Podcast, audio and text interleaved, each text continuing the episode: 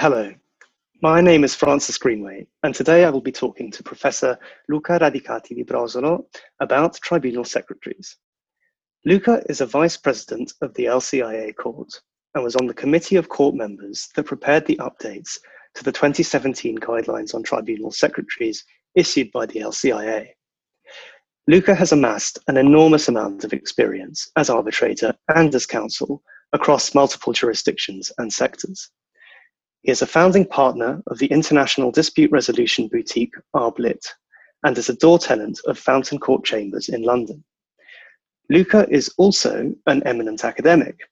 He is a professor at the Università Cattolica di Milano, where he holds the chair of private international law and teaches courses on international arbitration, and he has published extensively on the topic.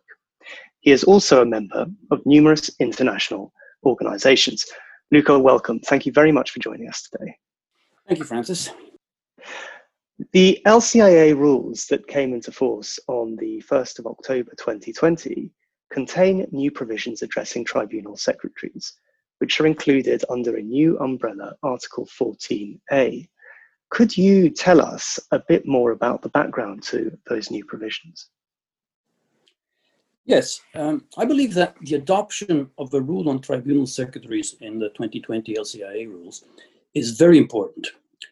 This rule follows uh, the introduction of a section on secretaries on, in the 2017 guidance notes for arbitrators, which coincided with the English High Court's decision in P versus Q.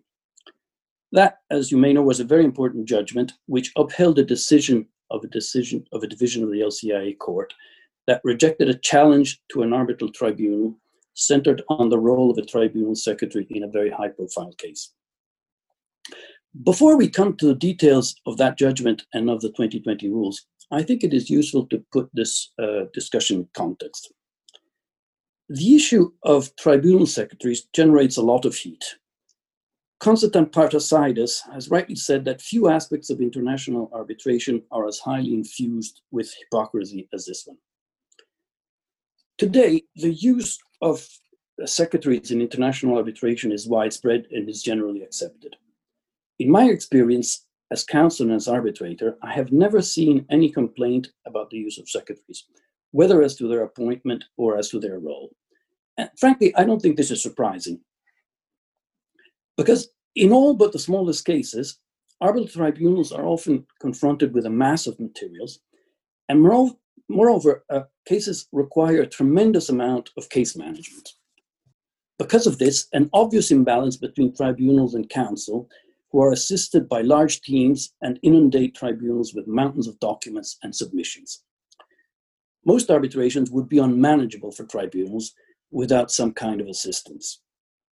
I see. And so I suppose the question is what sort of assistance a tribunal secretary can provide.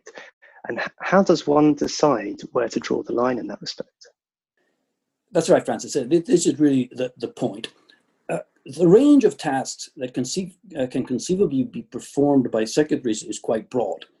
They go from the more basic ones, let's call them the administrative ones, which include organizing documents and basic uh, writing drafts of basic correspondence for the party, organizing meetings, proofreading, keeping time of the hearing, and, and so on.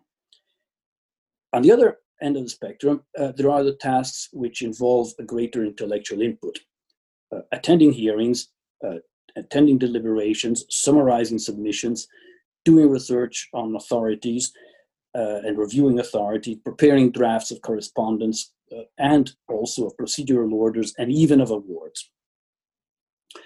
There is not much discussion on the first category. Uh, nobody disputes that these can be delegated to, to secretaries. The second category is said is the one that is more debated. Um, but it is also the one in relation to which the hypocrisy I referred to above uh, comes into play. And, and that, I would say, emerged uh, quite clearly in the case decided by P versus Q, where uh, the tribunal secretary issue uh, may have been a tactical move to achieve the, the, the removal of, of, the tribunal. In that case, you may remember, arose from a misdirected email in which the chair asked the secretary for his thoughts on a letter received from one of the parties.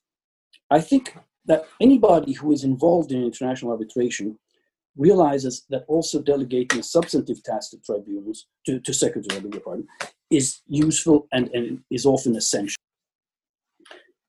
Uh, in my experience, uh, secretaries can bring a significant added value because they can increase efficiency, they allow tribunals to be more reactive, they help tribunals digest large amounts of information, they allow the tribunal to benefit from an extremely detailed knowledge of the record.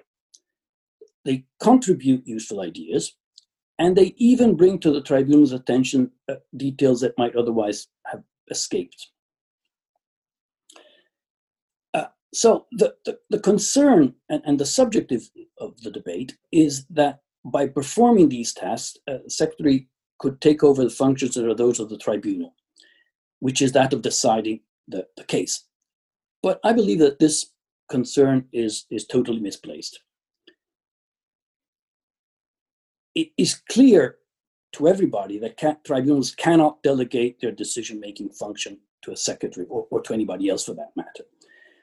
However, I don't believe that there is any risk that a tribunal, particularly a, a, a reputable one, would ever dream of delegating its functions to a secretary.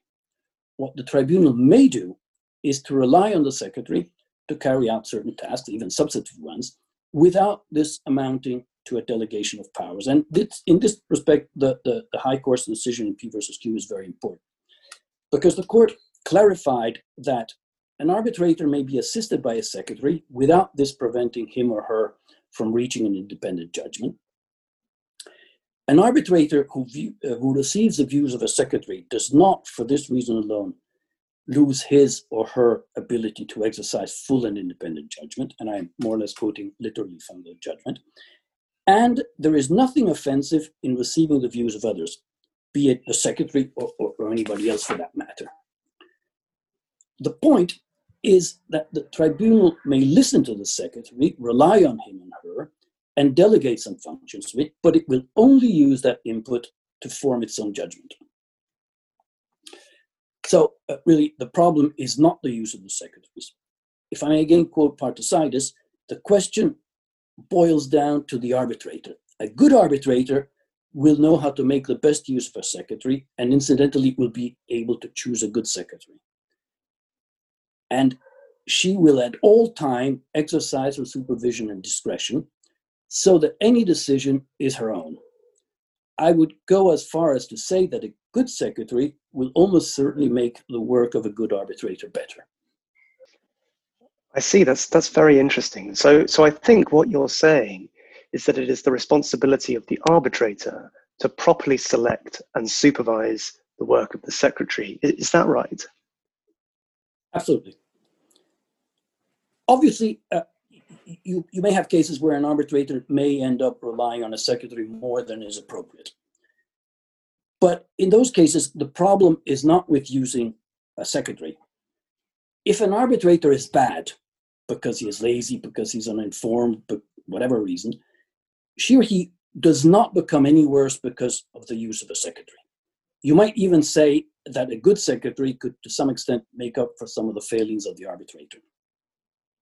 This is, of course, a, a, an extreme case. As I said, in my experience, I've never really seen any uh, complaint about the use of a secretary. Actually, I find that co-arbitrators consider the contribution of a good secretary very useful. They, they often say, well, why don't you ask the secretary to do this and that, uh, additional research or whatever. And, and the parties themselves often expect that secretaries take a significant and useful role in the arbitration.